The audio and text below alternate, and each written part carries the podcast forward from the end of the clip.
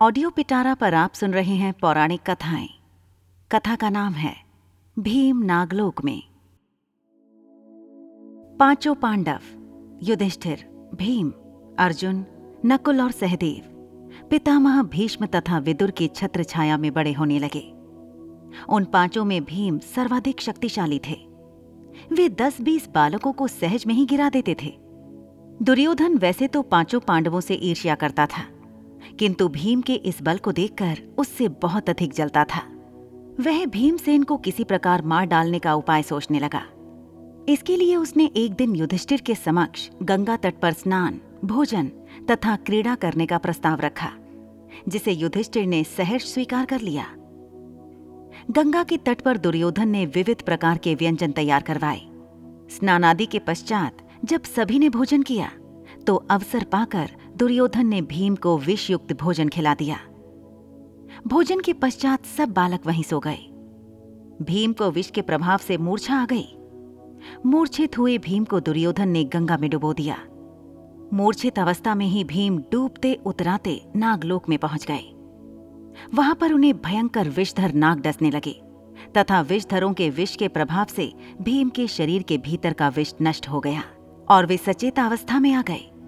चेतना लौट आने पर उन्होंने नागों को मारना आरंभ कर दिया, और एक के पश्चात एक नाग मरने लगे। भीम के इस विनाश लीला को देखकर कुछ नाग भागकर अपने राजा वासुकी के पास पहुँचे और उन्हें समस्त घटना से अवगत कराया। नागराज वासुकी अपने मंत्री आर्यक के साथ भीम के पास आए। आर्यक नाग ने भीम को पहचान लिया और उनका परिचय राजा वासुकी को दिया। वासुकी नाग ने भीम को अपना अतिथि बना लिया। नागलोक में आठ ऐसे कुंड थे, जिनके जल को पीने से मनुष्य के शरीर में हज़ारों हाथियों का बल प्राप्त हो जाता था। नागराज वासुकी ने भीम को उपहार में उन आठों कुंडों का जल पिला दिया। कुंडों के जल पी लेने के बाद भीम गहन निद्रा में चले गए। आठवें दिन जब उनकी निद्रा टूटी तो उनके शरीर में हज़ारों हाथियों का बल आ चुका था।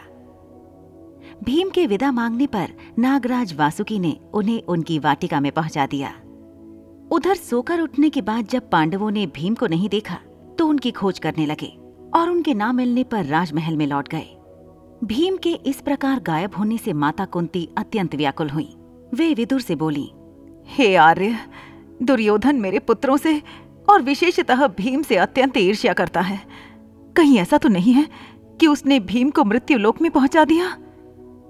उत्तर में विदुर ने कहा, हे देवी, आप चिंतित मत होइए। भीम की जन्म कुंडली के अनुसार वह दीर्घायु है, तथा उसे अल्पायु में कोई भी नहीं मार सकता। वह अवश्य लौट कर आएगा। इस प्रकार हज़ारों हाथियों का बल प्राप्त करके भीम लौट आए। ऐसी ही इंटरेस्टिंग किताबें कुछ बेहतरीन आवाजों में। सुनिए सिर्फ़ ऑडियो पिटारा पर। ऑडियो पिटारा सुनना ज़रूरी है।